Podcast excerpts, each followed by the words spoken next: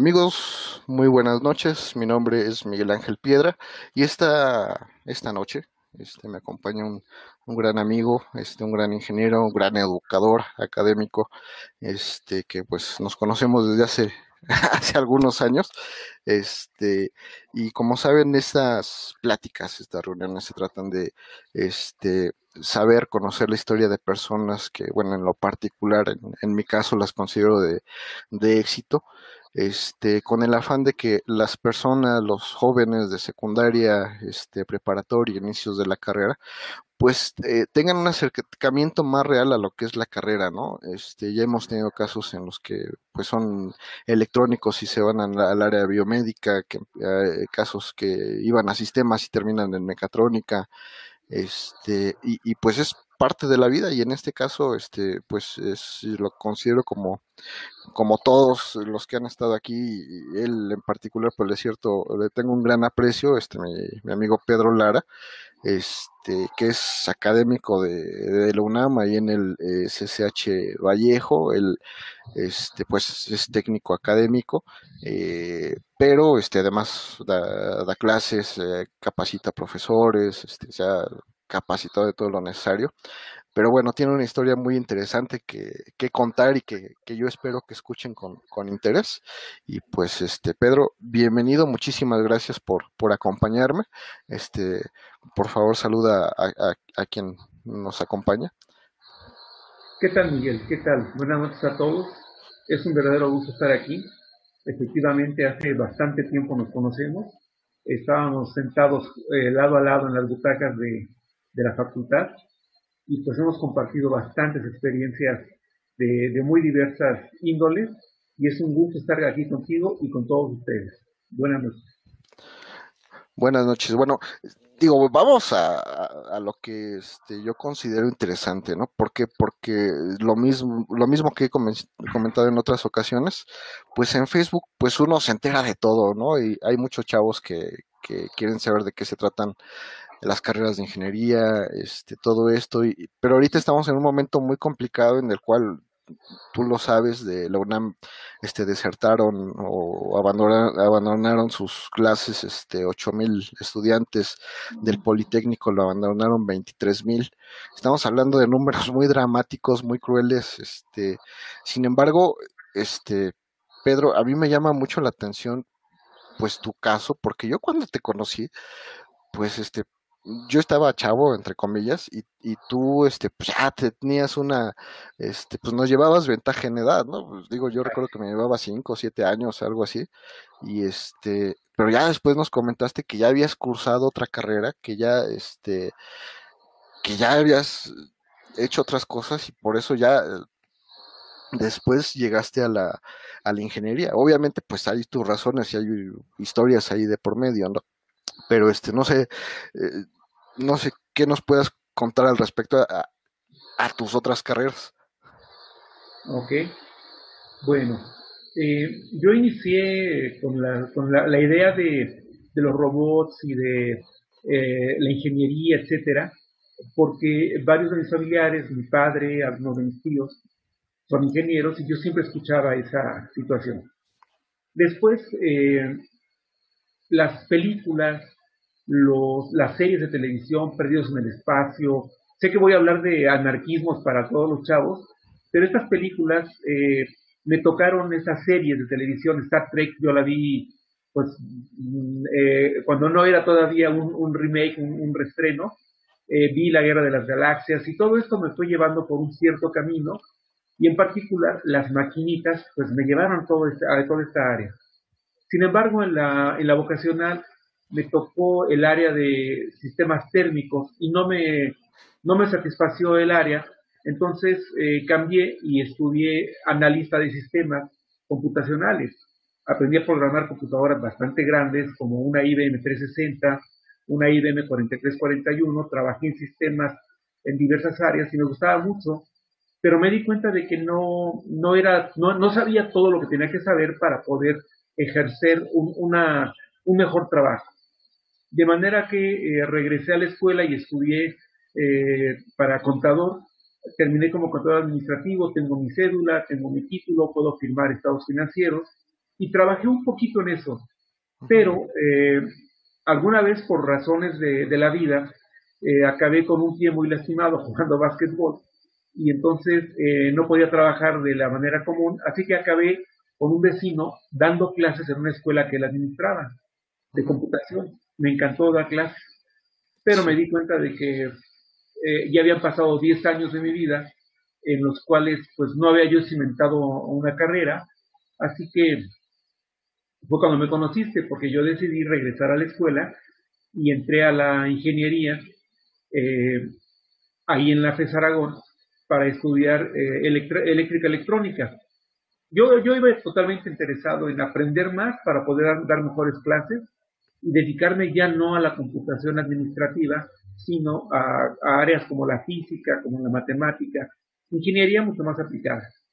Entonces, pues eh, tuve la oportunidad de usar esas tres carreras, eh, de las cuales pues tengo mi, cédula y mi título de cada una, pero debo reconocer que la que más disfruté, la que más me gusta, la que ejerzo, es la ingeniería en mecánica eléctrica y me especialicé en el área electrónica y con la, eh, las materias extras que tomé para sistemas digitales. Más o menos es el panorama general que, que puedo platicarte.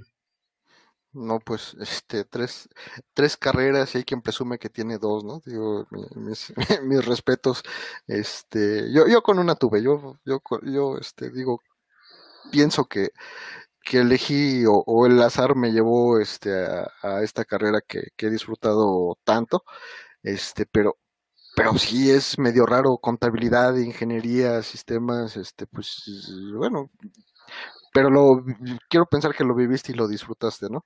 No, por supuesto. Para mí era muy emocionante eh, programar una computadora. A los 17 años eh, entré a Hacienda de Crédito Público en la Administración Fiscal Regional número 12, allá en el sur de la ciudad, y trabajaba en un sistema IBM 4341, un monstruo de computadora. El edificio era bastante grande, estaba totalmente refrigerado y pues a la gente que trabajaba ahí, mm, ingenieros en, informa ingenieros en sistemas, licenciados en informática, les, les causaba extrañeza que yo con 17 años estuviera ahí entre ellos, pero pues acordé los exámenes y estaba yo programando eh, para, en aquel entonces había un programa que se llamaba eh, Si cumples te enfrentas con Lolita y si fallas te enfrentas con Dolores para el pago de impuestos. Yo participé en la programación de, eh, los recursos necesarios para captación fiscal. Em, y, la verdad es que eran para mí muy emocionante. Em, después, pues, eh, trabajé en algunas empresas como productora metálica, como autocompactos Nissan, en donde me desenvolví en, el área de, informática, de sistemas de computación. Te digo que después me lastimé un pie, así que acabé por meras circunstancias dando clases, pero me encantó, fue algo que, que yo nunca había hecho y me maravilló dar clases, fue algo fantástico. fue tanto la motivación que tuve, descubrí la vocación, en que me fui a la ingeniería eh, para prepararme más. De manera que pues disfruté muchísimo las, carreras anteriores, me gustó el trabajo. Eh, sé, sé, muy bien que a los contadores nos dicen burros porque solo cargamos y abonamos. Sé cargar y abonar, pero no es lo mismo hacer un cargo o un abono que diseñar un circuito y, programarlo, quemarte con la soldadura, eh, hacer eh, robots que no hacen nada, que solo acaban en las pilas y calientan los circuitos, cosas que compartimos varias veces. Sí, así es. Disfruté muchísimo el estudio, sin lugar a dudas. Todavía soy, sigo estudiando, me encanta, es parte de mi vida estudiar. Eh, estoy acabando, terminé el quinto diplomado este, en docencia educativa soy un apasionado de estudiar, soy un nerd. No, sí. tengo que negarlo. Sí, de qué nerd somos, ¿no? Pero bueno, ese, oye, eh, ahorita ya los tiempos a, cuando nosotros estudiamos a como están ahorita son completamente diferentes, ¿no? Eso me queda muy claro. A ti, este, ¿qué tan complicado se te hizo este eso de, de cambiar? O sea, de, bueno, si ya tengo una y ahora quiero otra carrera y luego quiero la otra carrera. Digo, en el entorno social en que vivías, este, ¿cómo fue? Ahorita me queda claro que es relativamente más sencillo, ¿no? Pero eh, en mi caso, si yo hubiese querido cambiar de carrera, carrera hubiera sido como que, ¿cómo? Este, ¿cómo es posible? Este, no, no sé, hubieran sido cosas, este, muy, muy raras, ¿no? Pero, este, ¿cómo, cómo, cómo fue en tu caso? digo, pensando obviamente, este, en la gente que ahorita inició una carrera, a lo mejor no le gusta tanto, a lo mejor este, eh, eh, pues no era lo que pensaba. ¿Cómo te fue a ti y además qué les recomendarías a ellos? Ok. Eh, la primera vez que, que, yo tuve que decidir que no era lo que yo quería fue muy joven, a los 14 años. Yo estaba en sistemas térmicos y la verdad es que no daba una mis compañeros ya estaban armando pequeñas calderas y haciendo maravillas con, eh, con la soldadura y con el torno y la fresadora. Y yo, este, pues me gustaban las matemáticas, me gustaba el dibujo, el inglés y se acabó. De manera que tuve que decidir que no era lo mío. Eh, afortunadamente mis padres me apoyaron y pude cambiarme a estudiar esta carrera de sistemas en una escuela particular y pues me fue bien porque me encantó esa parte. Pero aquella vez fue un tanto irresponsable, ¿no? Porque más que darme cuenta de que no era lo mío, es que no estaba haciendo lo que debía. Sin embargo, por ejemplo, cuando yo estaba trabajando como contador para Productora Metálica, una gran empresa, eh, fabricábamos válvulas de bronce, recuerdo muy bien en el 87 que era fin de año y yo estaba en los inventarios eh, de producción, de almacén, de herramientas, y pues no hubo Navidad, no hubo Año Nuevo, no hubo nada. Eh, ese, fin de año fue estar encerrado 24 horas en la, en la empresa eh, haciendo inventarios. Eh, y eso me, llevó a un, a un, gran cambio en, mi vida. Y pues ahí fue que decidí este, que no, no estaba haciendo lo correcto. Em, ya estaba, yo tenía ya quizá 22, 23 años y yo sabía que no era propio, pero pues tenía que volver a, empezar. Así que cambié el derrotero y pues eh, seguí con el trabajo, los estudios y empecé a dar clases. Eso me, encantó, me, abrió otra, otra horizonte. De ahí me di cuenta de que descubrí la vocación que realmente tengo, que era la de dar clases, ser maestro. Y tuve que tomar otra vez una gran decisión, pero esta vez fue muy consciente eh, me di cuenta de que con lo que yo sabía podía seguir dando clases de, computación, de administración, de informática, pero nada más. Y no era lo que me llenaba y no era lo que yo, cuando muy niño, había empezado a, soñar, que era la robótica, que eran las computadoras, que era la aplicación práctica, la ingeniería. Y pues me di el lujo de abandonar todo y, e irme a estudiar a la facultad ese sí fue un cambio significativo. Yo ahí, en ese sentido, eh, para responder más directamente a la pregunta, le diría a los jóvenes que, que se atrevan, que hagan las cosas eh, que quieren y que no se dejen llevar por estas ideas de que las matemáticas son difíciles o de que eh, hay ciertas carreras que para las muchachas están prohibidas o, que hay que seguir la tradición de la familia y si el papá o la mamá son arquitectos, doctores, eh, también el hijo o la hija debe de serlo. Al contrario, eh, si tu vocación es ser artista, pues tienes que hacerlo, tienes que eh, cumplir tus sueños, porque yo he escuchado una frase que tú, Miguel, manejas mucho y la recuerdo desde hace años, en la cual si haces lo que te gusta y además te pagan por hacerlo, no es un trabajo, es un placer. Entonces tenemos que encontrar ese camino cada, cada uno de nosotros y si la ciencia, la tecnología es lo que nos satisface, sí, habrá que esforzarse, habrá que trabajarlo. Las matemáticas, si bien no son fáciles, sí implican que tengas que estudiar, que tengas que trabajar, pero es parte del proceso y es muy grato. Entonces, yo lo que recomendaría con los muchachos, con los jóvenes que van a elegir una carrera, es precisamente atrévanse a soñar y no se queden con, con la idea. Háganlo y hay una frase de, de uno de mis eh, maestros, de Yoda, que dice eh, que no lo hagas, que no lo intentes, que lo hagas. Entonces hay que hacerlo.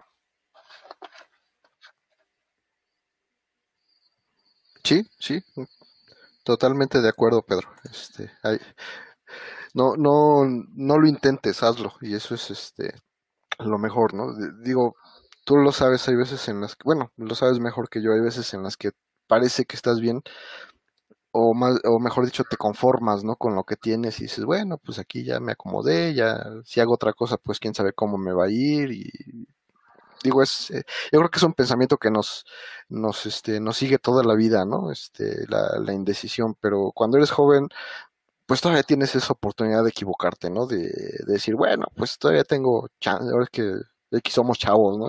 como, como decían por ahí, pero este, ahora sí que, que, lo hagan, que, que, se decidan y si, si en lo que están no les gusta, pues que busquen opciones, que, este, que busquen otra cosa, porque eso que están viviendo en ese momento, pues es lo que va a marcar su vida por sus próximos 50 años, ¿no? 50, 60 años de, después y, y, si no les gusta, este, yo creo que es una mala manera de vivir y de, y de morir trabajando en, en, cosas que, pues que no son de tu interés, ¿no? Ya, decía este José Francisco y lo, lo, sigo repitiendo, este, haz lo que haces cuando estás triste, ¿no? ¿Qué te pone bien? Pues dedícate a eso, no, no, no hay, no hay otra forma más clara de decirlo, ¿no? Pero bueno, vamos a nuestra batería de preguntas, este, que bueno, que ya nos dijiste que vienes de la FES Aragón y que estudiaste ingeniería mecánica eléctrica y aquí eh, la vez pasada que nos acompañó Miguel Medina, este, publiqué el video y salió de que no, ¿cómo va a tener ingeniería mecánica, eléctrica, electrónica? Son muchas carreras, es mucho conocimiento, pues eso es falso, no existe. Y todavía alguien me dijo, no, eso en la UNAM no existe. Bueno, no existe ahorita, existía, porque ya después, este, eh, pues separaron las carreras, por lo menos en nuestra facultad, y ya quedó. Y, pero bueno, tú, me, eh, tú sabes que yo te pregunté y te dije, oye, pues, sí existimos, ¿no? Sí, es, es esto, este, esta carrera sí existió. Y todavía me aclaraste que la ingeniería mecánica eléctrica pues era como que la universal, tenía sus especialidades y cuando empezó mecatrónica era ingeniería mecánica eléctrica con especialización en mecatrónica en, la UNAM, ¿no? Entonces, adelante, ¿me vas a comentar algo? Sí, eh, la, la ingeniería como tal eh, tiene una, base muy importante eh, y, y, a partir de esta se, se, derivan muchas áreas. Yo he escuchado la, a veces la, complejidad de, la, gente que mm, quiere hacer una diferencia entre los industriales, los informáticos, eh, los, los, computacionales, y la realidad es que no, la ingeniería como una base de formación permite muchas áreas el, el, hecho de que nuestra carrera sea tan, con tantos títulos o con tantas posibilidades, es gracias a, cómo estaba cimentado el plan de estudios y que no lo cursamos en cuatro, sino en cinco años y que nuestros créditos no se acababan en 100, acaban en 115, 120 y esto nos permitía adquirir una especialización mayor en la ingeniería. Hoy en día pues ya están más dedicados a áreas específicas pero la mecatrónica, por ejemplo, no es, no es más que la conjunción de varias ingenierías. Así es, así es. Entonces, este, pues bueno, sí, sí existe nuestra carrera, sí, este, sí la cursamos, sí la terminamos y, y todo, ¿no? Entonces, hay, hay que dar esa aclaración para los que decían que, que, que no existía. Pero bueno. Y, y quiero también agregarte, Miguel, que eh, cuando me preguntaste, eh, yo dije, um, yo recuerdo que sí, pero mejor me aseguro y me fui a asomar al título, pero dije, no, el título como quiera lo pueden emitir que diga lo que sea. Lo que no puede decir lo que sea es la cédula. Entonces fui a, ver mi cédula profesional y, y, ya fue que te comenté, te mostré, esto es así y es oficial. Sí, así es. Entonces, este, sí existe. Ya después invitaremos a alguien de más rango que nos, este, nos termine de, aclarar, ¿no? Sí, ahora es que de nuestros amigos hay, hay quien nos, nos puede acompañar. Pero bueno, entonces, este, dentro de la batería de preguntas, la segunda dice, platícanos primero de qué pensaste que se trataba tu carrera y después si realmente se trataba de eso. Bueno, la, la última por lo menos. Sí. ¿Sabía de qué trataba la carrera? Mm, pues sí, más o menos. Eh, me refiero, yo ya había escuchado mucho acerca de la ingeniería y, quería, quería, estudiarla, entonces no me importaba de qué se tratara, sino que yo quería estudiarla. Eh, pero, pues sí, me tomé la, el tiempo de revisar cuáles eran las materias. Yo, yo tenía una, una disyuntiva muy terrible. La FES Aragón me queda a 10 minutos eh, de casa y CU me queda 2 horas. Entonces yo hacía cuenta 5 años por multiplicado por 4 horas de metro todos los días, ¿en qué va a acabar? Podría ser otra carrera en lo que voy en el metro. Entonces dije, no, no importa que, yo esté en, eh, o no en la facultad de ingeniería, yo voy a estudiar, yo soy el que quiero estudiar. Así que entonces eh, procuré comparar las carreras, pero dije, no, no importa, yo voy a estudiar en la FES Aragón. Eh, y me decidí, mi promedio en el CCH Vallejo, donde ahora trabajo, me permitía elegir la carrera y el turno, la facultad todo. El pase en aquel entonces reglamentado, con un promedio superior a 9, te permitía eso. Así que yo sabía que me iba a quedar en la carrera y en el turno que yo quería. Eh, ahora, si la carrera se trataba de lo que yo quería, yo sabía que no del todo, pero no sabía qué, tan lejos estaba en la carrera de lo que yo quería. Por un lado, sí, la formación eh, en ingeniería, en matemáticas, en física, en mecánica, todo, no, no mecánica de automóviles, sino la mecánica clásica, la mecánica física, eh, sí, por supuesto, me dio las herramientas para trabajar en lo que hoy me dedico. Pero la otra parte, el, sueño que yo tenía, construir robots, ese, pues lo viví contigo. Eh, nos dimos cuenta de que los profes, pues, eh, incluso nos veían raro cuando queríamos construir un robot si ellos lo que quieren es que hiciéramos un circuito. Sí, profesor, vamos un circuito, pero pues vamos a montárselo a una cosa que haga algo. Y me decían, no, primero aprende a hacerlo. Eh, y nos tardamos un buen rato en, en, lograr encontrar a esos profesores que nos dieran ese empuje. Entonces, sí sabía de qué trataba la carrera. Eh, no era exactamente lo que yo quería, pero era lo que más acercaba. Cuando la cursé, unas materias las disfruté enormemente, otras las sufrí. Eh, pero al final, como yo sabía que yo ya tenía un objetivo, lo iba a lograr eh, como quiera que fuera. Algunas cosas no cumplieron con expectativa, pero la gran mayoría sí. Yo apenas que con todas estas pláticas, como que tengo la sensación de que todos sufrimos un síndrome, una especie de síndrome de Estocolmo en la escuela, ¿no? O sea, ¿cómo la odiamos? Pero no podemos decir que la odiamos.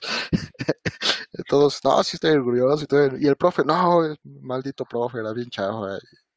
ese tipo de cosas, ¿no? Yo siento que tenemos un síndrome medio, medio raro todos, ¿eh? Todos de todas las escuelas, de todas las carreras, porque este, le preguntas, ¿y tu escuela no? Es un orgullo, es, fue padrísimo, fue una gran etapa de mi vida. Y los profes, no, malditos profes, se pasan, eran muy malos.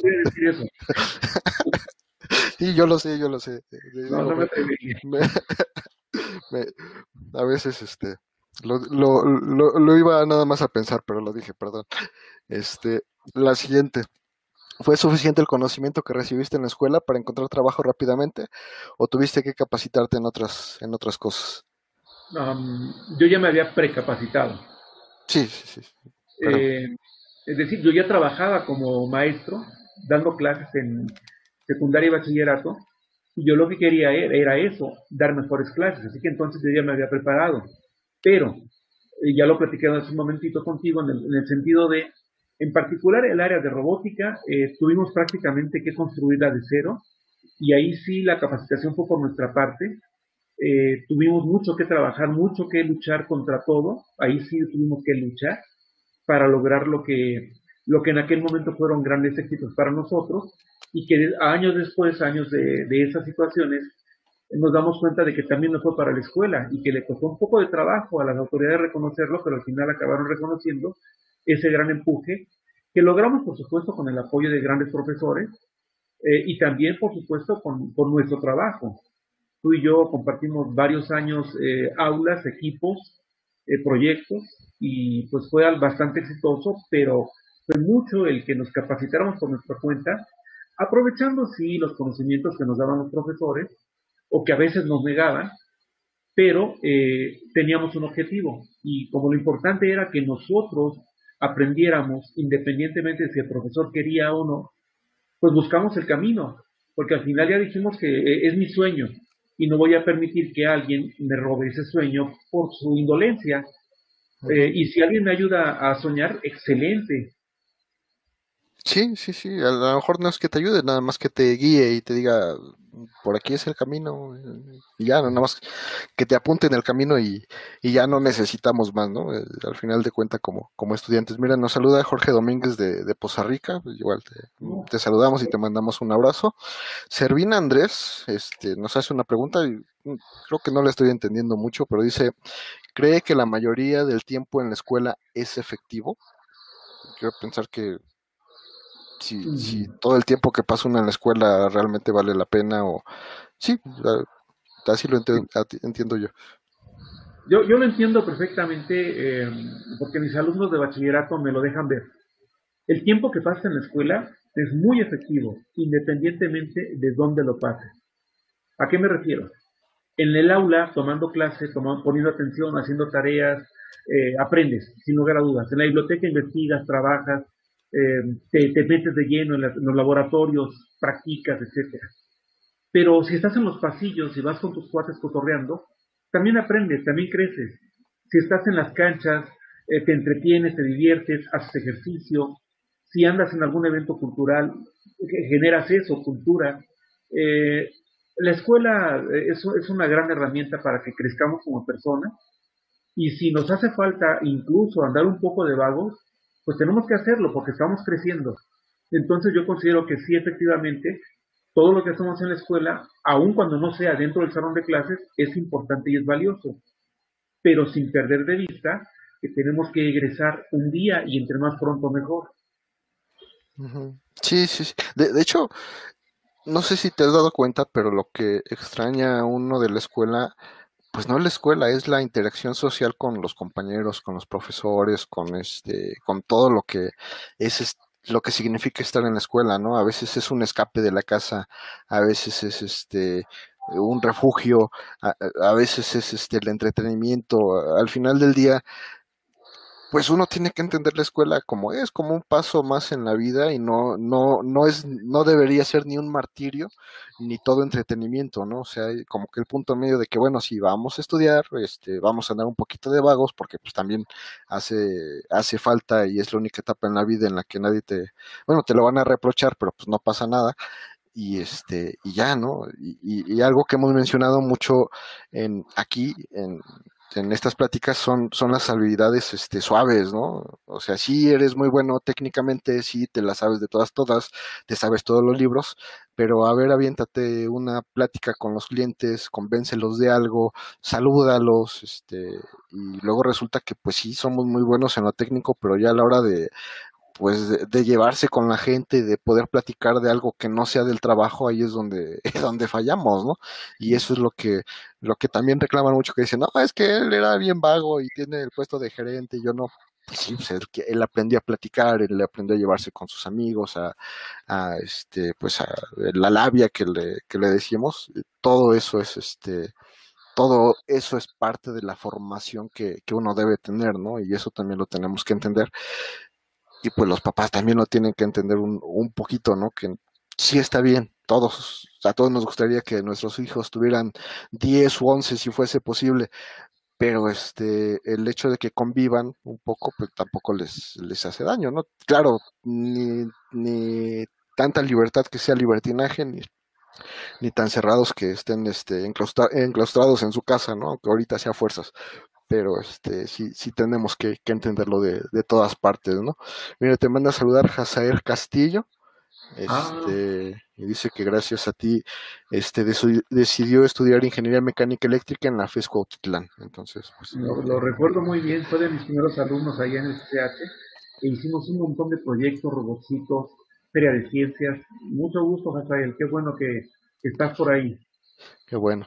Este, y esta pregunta viene en, en, cadena con lo que estamos platicando. ¿Qué tan importante consideras el promedio escolar? Y creo que tu opinión es muy importante porque pues eres profesor, eres este académico y estás en la etapa más difícil de los muchachos, ¿no? Que es la, adolescencia. ¿Qué tan importante lo consideras tú? Pues mira, ahí sí eh, no le voy a caer bien a mucha gente, pero eh, no es tanto el promedio, el promedio, el porcentaje, es el resultado de, tu actuación. Pero si, tú dices que eres estudiante, entonces debe ser un buen estudiante. Eh, si, vas a la escuela a entretenerte, debe ser el, mejor, el, más divertido. Entonces el promedio sí es importante, eh, por muchas razones. Vivimos en, este mundo, ya no hablo de, la ciudad, no hablo del país, hablo del mundo. En este mundo tan competitivo, eh, ya no salimos a enfrentarnos a los compañeros de las escuelas aledañas, sino a los puestos contra todo el mundo. Las empresas hoy en día tienen eh, CEOs, tienen directivos que regularmente traen del extranjero porque no encuentran quien tenga ese nivel para ocupar los puestos en México o no confían en ellos. Yo tengo el gusto de conocer a gente como Israel Martínez, como Eric Sousa, eh, jóvenes que actualmente andan por ahí de los treinta y pocos y están dirigiendo grandes empresas como Motor Ferguson o como Tesla Motors y están trabajando en, puestos muy elevados, lo cual no quiere, y, fueron alumnos muy distinguidos, muy destacados. Entonces es importante ese promedio desde el bachillerato, ¿no? Porque simplemente, lo acabo de mencionar, eh, eh, un buen promedio en bachillerato te garantiza una carrera. Y cuando dicen que inútil presentarse si eres del polio de la UNAM, es porque yo he notado que regularmente la gente del poli y la gente de la UNAM, cuando egresa, eh, ya lleva trabajo. Eh, y es difícil que alguien de, buen promedio no tenga ya un, trabajo ubicado porque las empresas tuvieron que aceptar los seis meses por las prácticas profesionales y cuatro meses por el servicio social. Entonces, en un añito que tienes ahí con la empresa, se dan cuenta de tu capacidad y ya te, ya te retienen, no te dejan ir. Eh, ahora, el promedio indica lo que sabes o lo que puedes hacer, no necesariamente. Porque muchas veces el profe no es un buen evaluador, es un buen eh, profesor, pero no es un buen evaluador, o eh, tú eres muy bueno a la hora de hacer las cosas, pero se te complican los exámenes porque te ponen nervioso, pasan miles de cosas. Sin embargo, lamentablemente en este mundo en el que, en el que hoy vivimos, la competitividad sí, sí tiene un, reflejo numérico. Entonces yo creo que el promedio es importante, eh, aunque no determina tu capacidad como estudiante o como un profesional. Digamos que eh, tú dices que sí, en el sentido de que este uno debe ser competitivo siempre, ¿no? O sea, sí, eh, ya hemos tenido casos en los que se menciona de que no es tan importante porque pues hay gente que no tiene tan buen promedio y obtiene buenos puestos, pero en el sentido de ser competitivo como debemos serlo toda la vida, pues es, es una una cosa más, ¿no? Un paso más en el que, pues, si vas a ser buen mesero, vas a ser el mejor. Si vas a ser estudiante, pues también tienes que ser el, mejor. Y es, digo, yo creo que es totalmente válido, ¿no?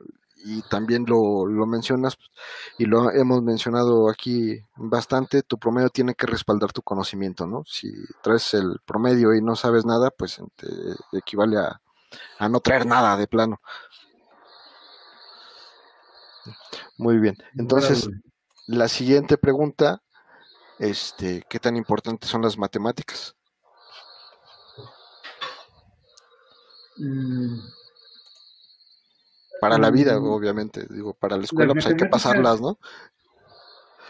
Voy a, voy a irme a, una película, más bien a un libro, Carl Sagan, Contact. Eh, me gusta mucho la frase que dice eh, la doctora Eli cuando dice que las matemáticas son un lenguaje universal. Esto es lo que piensa Carl Sagan, pero también lo piensa Stephen Hawking, eh, nos lo demostró el propio eh, Albert Einstein, eh, lo enseñó el lenguaje matemático de Isaac Newton, es decir, son muy importantes. yo tuve experiencias amargas en matemáticas cuando era estudiante, así que me dediqué a estudiar, a, repasar, a estudiar porque quería saber no, no me gustaba el no saber. Pero ya cuando yo estuve trabajando en escuela, alguna vez escuché a una profesora, no voy a decir su nombre, pero escuché que la maestra le dijo a los niños de primaria, y ahora de castigo van a hacer una numeración de el 1 al 1000 de 3 en 3. Y yo dije, ay maestra, ni siquiera van a poder llegar, se van a pasar o les va a faltar. Pero eso no era lo grave, lo grave era cómo le voy a poner a los niños de castigo a hacer matemáticas. Eh, obviamente estos niños pues acaban odiando las matemáticas. También cuando los profesores de primaria tienen problemas con los quebrados. Bueno, pues ni siquiera existen. Entonces, darle el nombre incorrecto a, una, eh, a una cuestión matemática, pues ya nos genera problemas. A mí me llegan alumnos a quinto semestre en física 3 y 4 que tienen eh, grandes lagunas en matemáticas y yo pienso es la única oportunidad que tienen para, para darse cuenta de que son fáciles, de que se pueden aprender, que se pueden resolver los problemas y esto les dé pie a una segunda pensadita a su carrera y que no trunquen una carrera eh, de tipo de corte científico, perdón, es la hora de, la venta. Eh, una carrera de corte científico por temerle a las matemáticas. Las matemáticas son muy importantes, es un gran lenguaje eh, y solamente hay que aprenderlas. Puede que sean difíciles, pero eso es porque no llevamos buenas bases. cuando llegamos a estudiar matemáticas seguramente vamos a aprenderlas y con el paso del tiempo se vuelven súper fáciles. Hoy, sin ir más lejos, eh, eh, di una clase, te platicaba hace un rato, a mis alumnos en el calcular un circuito de iluminación con un LED. Y aquí no, es importante el que lo sepan o no calcular, porque al final es dividir ley de Ohm, es hacer una división. Lo importante es que entiendan que, por ejemplo, el término de decir esta es una eh, relación inversamente proporcional tiene un sentido físico y no solamente un concepto abstracto. Entonces las matemáticas se vuelven un lenguaje de comunicación que nos permite facilitar o entender algunos fenómenos. Así que sí, para mí son muy importantes, no son difíciles, tenemos que trabajarlas y pues es un, es un gran lenguaje para todas las áreas, desde la medicina, eh, todas, las, todas las áreas de estudio usan matemáticas. Si alguien elige una carrera porque no tiene matemáticas, pues está fuera de este mundo hasta la persona que va a vender palomitas o botitas en la esquina debe conocer matemáticas Hasta el de los camotes tiene que saber matemáticas, ¿no? Para que... si no... Para, si no se le dan vuelta con el cambio, ya valió que eso el asunto. sí, así es. Este, la, la siguiente... Sí, sí, sí, sí, para sacar sus cuentas y ver cuántas, cuánta gente tiene que recoger para que le salga, obvio, no, uno no se espera ese tipo de cosas, ¿no? Eh, pero fíjate que ahorita estamos en un momento muy interesante, muy importante, en el cual este, pues ya hay, hay profesores virtuales, está YouTube, hay otras plataformas en las que, bueno, pues a lo mejor el profe no supo explicarme, pero este, esta otra persona que ni conozco y nunca voy a conocer, lo explica mejor y este, pues lo, lo entiendes de esa manera, ¿no? Es, me parece muy interesante y, muy complicado porque, por ejemplo, ahorita que están las clases en la televisión, no sé si, si has tenido la oportunidad de, de caer por, por casualidad en uno de esos canales dices, no manches, o sea, pusieron a la peor persona del, del peor carisma a explicar la cosa más aburrida de la vida, este, y esperan que los niños se sienten a ver eso, así como que, qué falta de, no sé, de sentido común. Sí, sí, eh. Pero, pero bueno, hay personas como, como tú que te conozco que les encanta dar clase y se, se desvive, ¿no? Por, por enseñar que hay una, una diferencia. Este, igual, mencionemos que tienes tu canal de, de YouTube, si, si quieres mencionarlo, por favor. Donde veo que, que publicas para los profes y publicas este proyectos también. Sí, así es, es Pedro Lara. el, YouTube es Pedro Lara y ahí tengo pues, videos de física, de matemáticas, de Excel, Excel para docentes, matemáticas para eh, bachillerato, eh, cómo hacer algunas prácticas de eh, brazos robóticos, brazos hidráulicos, diseños. Estoy jugando mucho con una técnica que me encantó de el desarrollo de dispositivos de sensibilidad. Mm. Estos son muy bonitos y el construirlos es muy fácil. Estos son con palitos de madera y nada más como tenía pintura universitaria, eh, pues lo pinté de, puma. Eh, y ahí tengo esos videos para aprender. El canal es de YouTube, es Pedro Lara. No, Perfecto, pues. no, hubo otro. Perfecto, pues ya este, con eso para quien, quien, quiera visitar tu parte de tu trabajo, este, lo que quieres compartir y pues, pues adelante, ¿no? La siguiente pregunta, ¿qué tan importantes son los idiomas? Bueno, eh, son vitales. Eh, hace rato lo mencionaba en el sentido de la competitividad. Eh, hoy salimos al mercado laboral y este es mercado mundial. Eh, de las dos personas que mencioné hace un rato, ambos dominan el inglés, tanto Israel como Eric, y eso les permitió acceder a niveles empresariales muy altos. El inglés es una herramienta básica, es un idioma que debemos conocer porque el mundo se comunica en inglés. Eh, aún los chinos, los coreanos, los japoneses se comunican en inglés. Europa eh, pareciera que no, pero tiene un gran contacto en inglés. Es decir, es, un idioma que, por, razones más de Inglaterra que de Estados Unidos, se convirtió en un idioma eh, mundial. Cuando Inglaterra tuvo los cinco, en los cinco continentes tenía posesiones, pues el inglés se distribuyó de esa manera. Uno cree o piensa que son los americanos, los norteamericanos, los que hicieron que el inglés fuera popular en el mundo. No, esto viene desde la época de, los imperios. Entonces el inglés es muy importante. Pero si además logras aprender un tercer idioma, válgame, te vuelves valiosísimo. Sé que son muy difíciles, pero japonés, coreano, chino implica sueldos de 60, 80 mil pesos mensuales para empezar. Eh, francés, alemán ya es un poquito más barato, ya hablamos de 50 mil mensuales para empezar. Si solo tienes el inglés, bueno, tienes el nivel eh, de idioma competitivo a nivel mundial. Y, e insisto, hoy no salimos al mercado laboral a competir con otros mexicanos, sino con, el mundo. Los idiomas son fundamentales.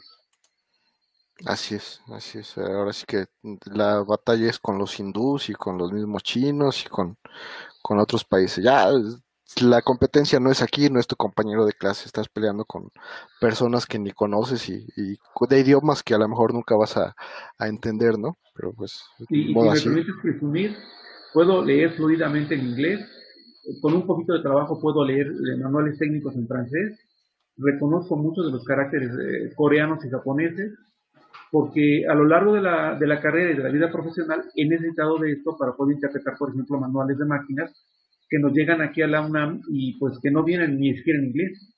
Y hay que entrar, hay que, hay que entenderle. Una, teníamos un, eh, microscopio de eh, luminiscencia que los manuales más interesantes venían en francés. Hubo que entrar a, la traducción, al inglés y luego al español.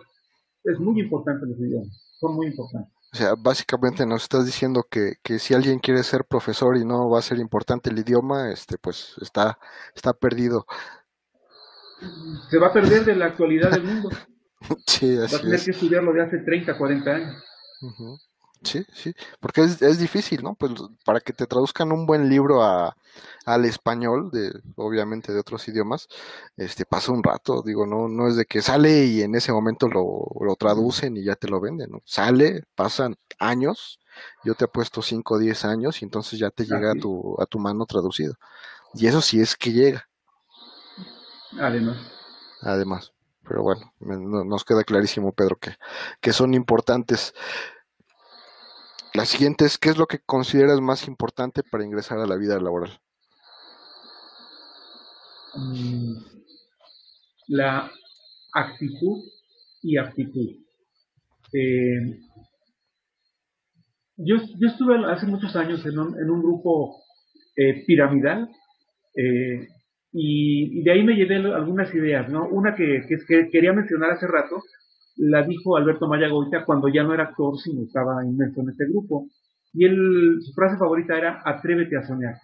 Eso me faltó mencionarlo, pero me gusta, es atrévete a soñar, atrévete a hacer las cosas. Pero bueno, eh, con respecto a, esta idea de, eh, del manejo de, de qué necesitas para ir a un trabajo, yo siempre se lo digo a mis estudiantes, no vamos a esperar a entrar a trabajar para ser profesional. Al revés, en el Colegio de Ciencias y Humanidades de la UNAM eh, tenemos eh, cuatro ejes básicos. Aprender a aprender, aprender a hacer, aprender a hacer y tener una gran cultura básica. Es decir, no vamos a esperar llegar al mundo profesional para ser profesionales. Al contrario, como somos profesionales, podremos entrar al mundo profesional. No puedo esperarme a hacerlo para entonces cambiar, porque nunca va a suceder. Eh, lo, voy a decir ahora al revés. He visto adolescentes de 40, 50 años patearse uno al otro y se saludan eh, con groserías, con improperios, porque son eh, jóvenes de 60 años, de 50 años que nunca maduraron, que nunca salieron de su adolescencia y siguen siendo eso, adolescentes viejos. Eh, es lamentable, pero nunca cambiaron su actitud y sus aptitudes para ser profesionales. Si queremos llegar a ese nivel de profesionalidad, tenemos que estar convencidos de que lo somos para poder ingresar a ese nivel y no esperar a entrar para crecer. Sí, sí, la verdad es que tiene razón, hay que empezar a comportarse como, como espera ser, ¿no? Y, averiguarlo, y obviamente todo eso significa este pues saber que tienes que aprender idiomas, saber que este, los profesionales qué es lo que hacen, sus este pues su, forma de dirigirse, su forma de hablarse, este, todo este tipo de cosas que, que pues a lo mejor los que venimos de barrio nos cuesta muchísimo trabajo, ¿no? Y eso es nos cuesta mucho, mucho. Digo, te, habrá pasado que hay gente que, este, de tus estudiantes, que pues son los primeros en su, en su familia que llegan a ese nivel, ¿no? Y, seguramente van a ser los primeros en su familia que llegan a la carrera si, si es que llegan. Y, y es a veces lo que el, el público general no entiende, ¿no? Que, que existen estas situaciones de que la gente no sabe no porque no quiera saber, no porque tenga flojera, sino porque nunca en su vida se convivieron con un profesionista. O sea, son los primeros que llegan al bachillerato y cuando llegan a la universidad son los primeros de su familia que llegan a la, a la universidad. Y es lo difícil porque uno viene sin saber de qué se trata el asunto. Nunca, nunca nadie de su familia fue profesional, nunca nadie conoció un profesionista más que de lejos y el médico y cosas así. Entonces, este, tenemos que entender también del otro lado que, este, pues así vienen los chavos y por eso son estas pláticas, estas entrevistas en las que pues les tratamos de darles una noción de, de qué se trata, ¿no? Todo, todo esto y, la ingeniería en nuestro caso y pues habrá quien sigue para otras, para otras carreras. La siguiente pregunta, Pedro. Este, todos tenemos un top que pensamos que sería el mejor trabajo o empleo de nuestra carrera. ¿Cuál es el tuyo? Sea real o ficticio. Para mí, personal, el mejor trabajo. Sí, sí, el que tú digas, yo, no me importa lo que diga la gente. A mí me gusta ese trabajo y en ese me voy a quedar hasta que, hasta que me muera. Y este, ya con eso voy a ser feliz. Y, ya, ¿no? Yo lo vengo haciendo desde hace 30 años, profesor. Profesor, ese, ese es el tuyo. Y, y lo veo, ¿eh? Yo digo, te conozco y te he ido a visitar algunas veces allá al, al CCH y, nos has invitado a ser jueces en los torneos este eh, ahí de, de, robótica y de otras cosas y este yo lo veo, digo, lo disfrutas mucho y, y este hay, hay veces en las que en las que la misma gente pues no entiende que el éxito no nada más se trata de, pues del dinero, ¿no? Obviamente, pues es, es parte de, pero el éxito es estar feliz con lo que haces, estar conforme, levantarte, tener una razón de, de, vivir, que es tu trabajo, y una razón de irte a dormir, que es tu trabajo, y este, y ya, ¿no? O sea, eso es, yo creo que eso es, diría Mario Benedetti, no es la felicidad con mayúsculas, pero es felicidad con minúsculas, y, y con esa me conformo, ¿no? O sea, pues, es, no, no hay más que, más que decir al, al respecto. La siguiente, bueno, ya nos platicaste por qué estudiaste la carrera, ya nos platicaste a qué te dedicas ahora, que es este lo de la parte académica, pero bueno, en este caso, mm, ya dándonos cuenta que esta pregunta ya está resuelta, platícanos acerca de los alebrijes robóticos. Mm. Digo, es yo sé que me lo quieres platicar y yo quiero que me lo platiques, así que este, adelante. um, alebrije robótico. Más o menos por allá de 1996, 97, eh, tuve a bien eh, ayudar a unos alumnos a los que yo les daba clase de, informática, eh, informática contable, que me preguntaron si les podía ayudar con un proyecto que tenían que presentar en el Instituto Mexiquense de Ciencias, en el cual había un concurso que se llamaba Cómo se hace la ciencia y se desarrolla la tecnología. Y dije, pues qué padre, yo les ayudo en lo que pueda, no sé mucho, pero yo les ayudo. Y los muchachos hicieron un, eh, un em, una gorra a la que en la parte de la cabeza le pusieron una celda solar y en el frente un motor con unas hélices y era un ventilador solar Eh, pequeño problema que si lo, te lo ponías a la hora del partido, pues no veías el partido porque la hélice estaba en la cara. Pero de que refrescaba, refrescaba. Me encantó. Eso me gustó muchísimo. Y, me di cuenta de que los muchachos, eh, pese a que su profe no era tan bueno que digamos, el que les daba física, de hecho los abandonó, eh, querían eh, saber cómo funcionaba y todo esto, y me puse a investigar con ellos. un mal día para el profe y para los alumnos, pero muy bueno para mí, el profe no llegó a la escuela y yo me, me apoderé del grupo, ¿no es cierto? El director me pidió que si yo podía cubrir ese grupo en lo que conseguía un maestro, pues le dije que sí. Además eran, como hace rato lo mencionaste, unos pesitos más. Me encantó esa área y por eso me decidí a, la ingeniería. Eh, a los siguientes años yo empecé a trabajar cada vez más con proyectos. El aprendizaje basado en proyectos es una gran herramienta para que el estudiante aprenda, pero además disfrute del proceso. Entonces cada vez eh, buscábamos hacer proyectos más y más interesantes. Cuando empecé con la ingeniería y, aprendí a utilizar los sensores, el profe Ángel Maza nos obligó a, ver el asunto de los seguidores de línea. Yo me di cuenta que... No, no nos obligó, él nos dijo un proyecto de óptica. Tú fuiste el que dijo, ay, se me ocurre un seguidor, va a estar bien fácil, miren, nada más son cuatro transistores y no, cuatro transistores, no funcionó nada de nuestro proyecto. Me expresé, me expresé mal, tiene razón. El profe Ángel dijo que hiciéramos un proyecto de óptica y yo había visto que eh, se movían algunos de montacargas solitos siguiendo líneas. Y pues vamos a hacer eso. Y ustedes también, ustedes dijeron que sí. Qué maravilloso proyecto. Entonces eh, me di cuenta de que el seguidor de líneas era difícil, pero el seguidor de luz era fácil. Así que entonces empecé a diseñar el seguidor de luz y eh, ya teníamos el seguidor de luz. Y era un robot bonito, fácil de hacer, barato, pero le faltaba para el aprendizaje. Así que entonces le agregamos el asunto del alebrije. El alumno inventa un animalito fantástico, pero como llevan biología, llevan química, eh, tienen que hacerle eh, su, historia, su historia, su nombre científico, eh, su hábitat, todo, el asunto del, del alebrije, que es un animalito fantástico, y ver cómo se relaciona con la luz.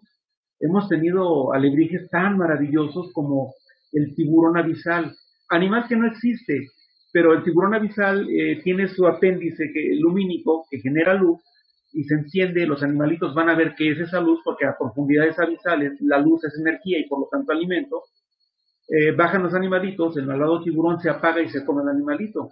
Lo inventaron los muchachos y debería ser una película. Eh, la medusa, la medusa azul, eh, vamos, han hecho animalitos fantásticos tan bonitos, tan increíbles, y a mí me, da mucho gusto el que los muchachos se ponen a trabajar y no les importa tener que aprender la ley de Ohm, la ley de Ampere Maxwell, lo que es una onda electromagnética, nada les importa. Lo que ellos quieren es que su robot funcione y que su animalito, su alebrije, se vea bien. Entonces, pues ha sido una gran herramienta el proyecto de, de eh, alebrije robótico. Hemos tenido concursos en los cuales tú has sido jurado, tú has sido testigo de la creatividad y la emoción que le ponen y hemos tenido 60, 70 robots en un año escolar y quizá unos 200, 300 estudiantes y unos 20, 30 profesores participando en los concursos. Esto se ha vuelto una herramienta maravillosa.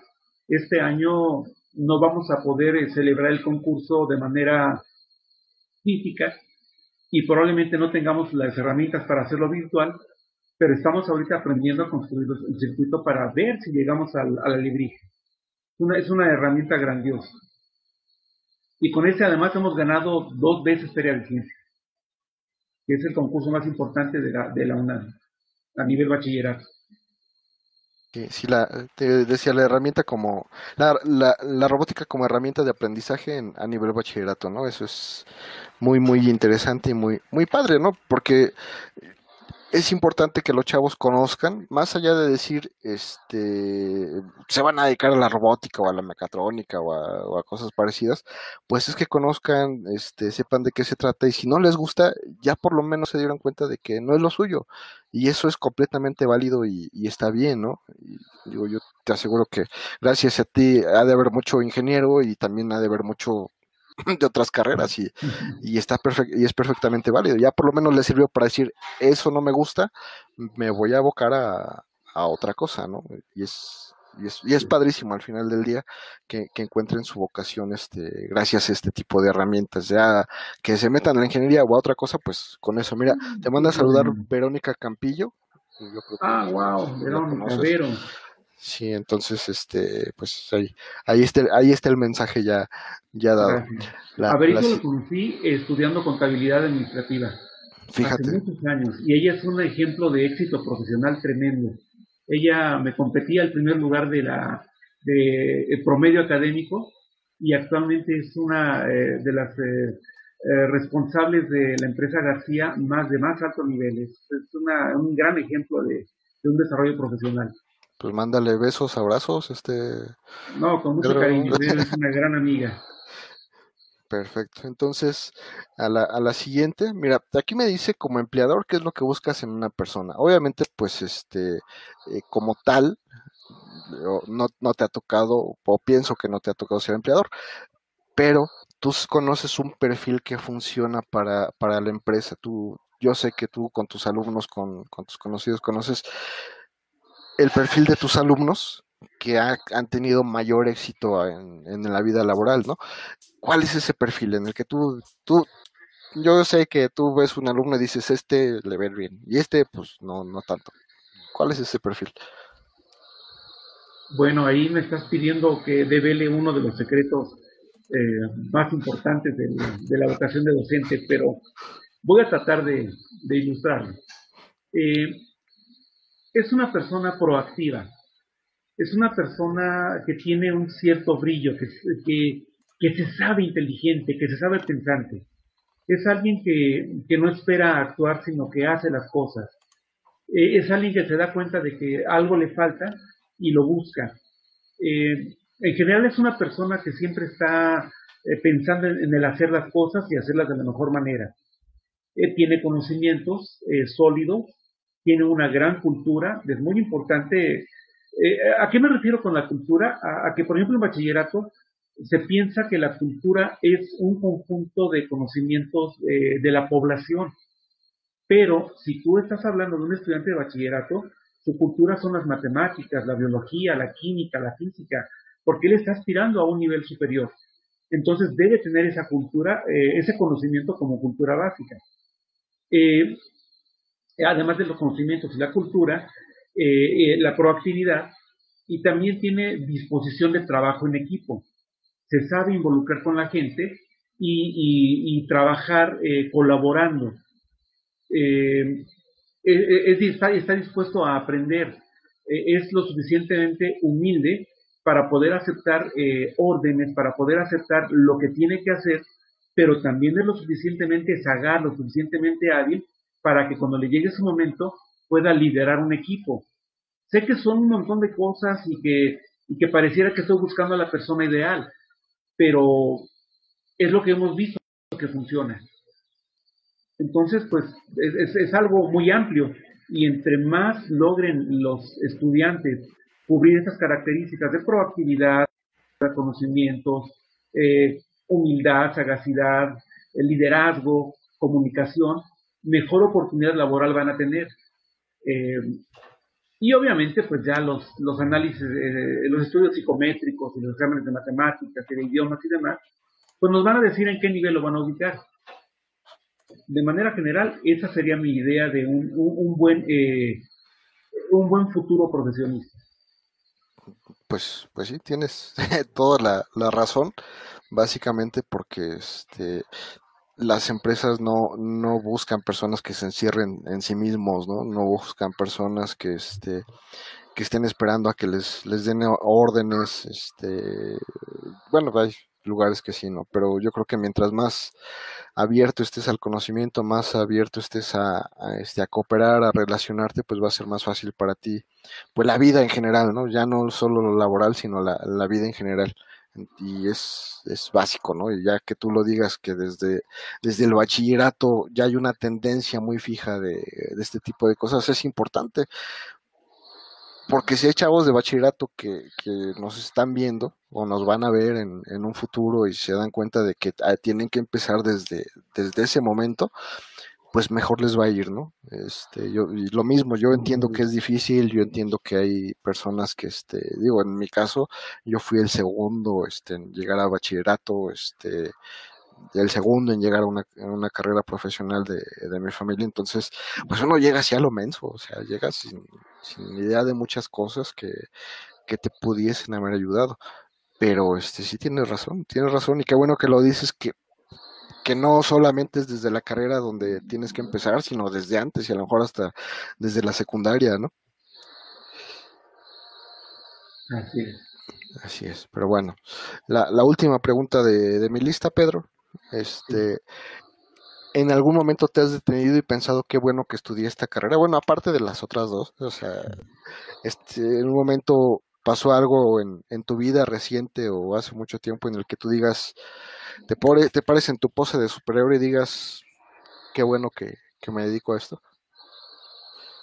Mm, pues mira, eh, va a sonar muy, muy pretencioso, pero me pasa a cada rato.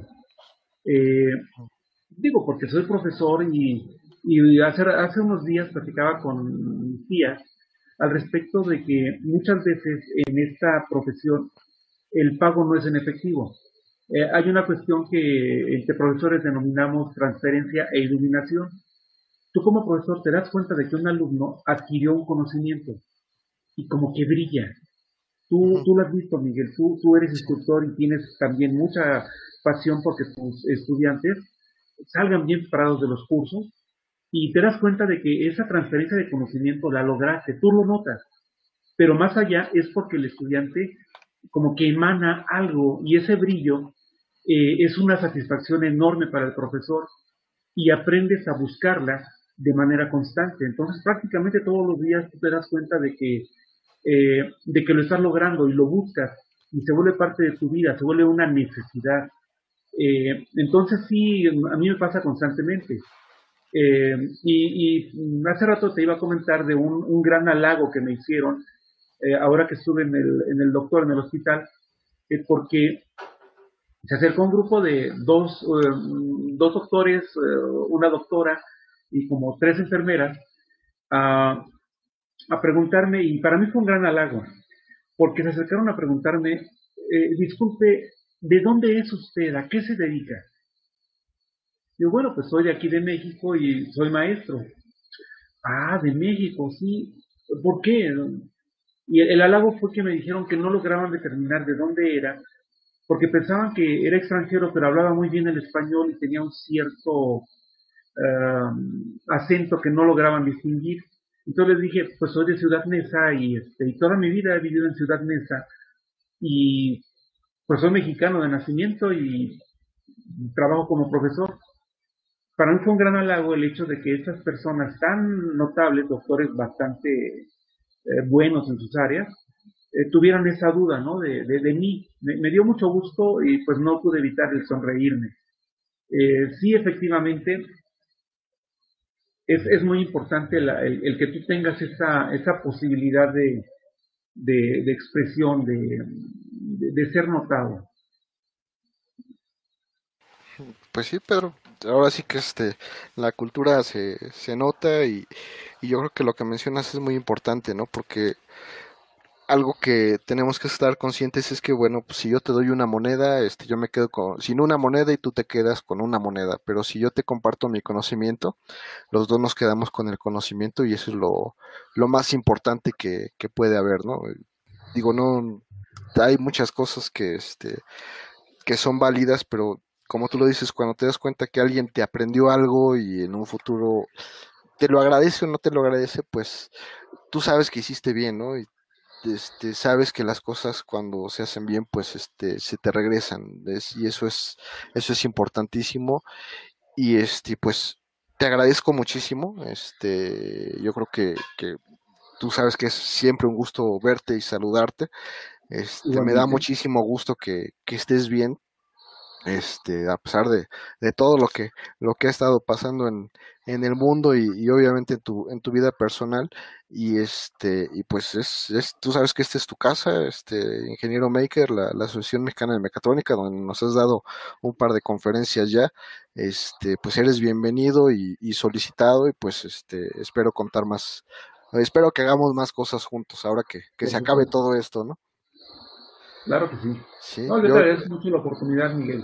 El, el, poder expresar todo esto para mí es muy importante, muy interesante. Te agradezco la oportunidad.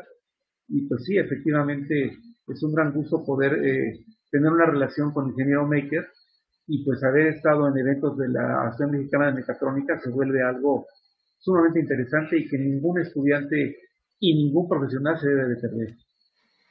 Perfecto. Pedro, este, por último, y cerramos con eso, quiero que le des un mensaje a este primero a, a, tus alumnos y después a, este pues a, nuestros amigos en general. Ok, bueno, mis alumnos pónganse a estudiar, eh, no, no hay otra, eh, saben que conmigo pues es estudiar, pero este, este, este mensaje es mi lema y, y a mí me gusta que todo el mundo lo, lo maneje, eh, porque lo necesitamos desesperadamente. Eh, yo cierro eh, con eh, mi lema, hagamos de la ciencia y la tecnología parte de la cultura del mexicano. Perfecto. Pedro, muchísimas gracias. Buenas noches y pues esperemos vernos pronto. Amigos, que estén muy bien.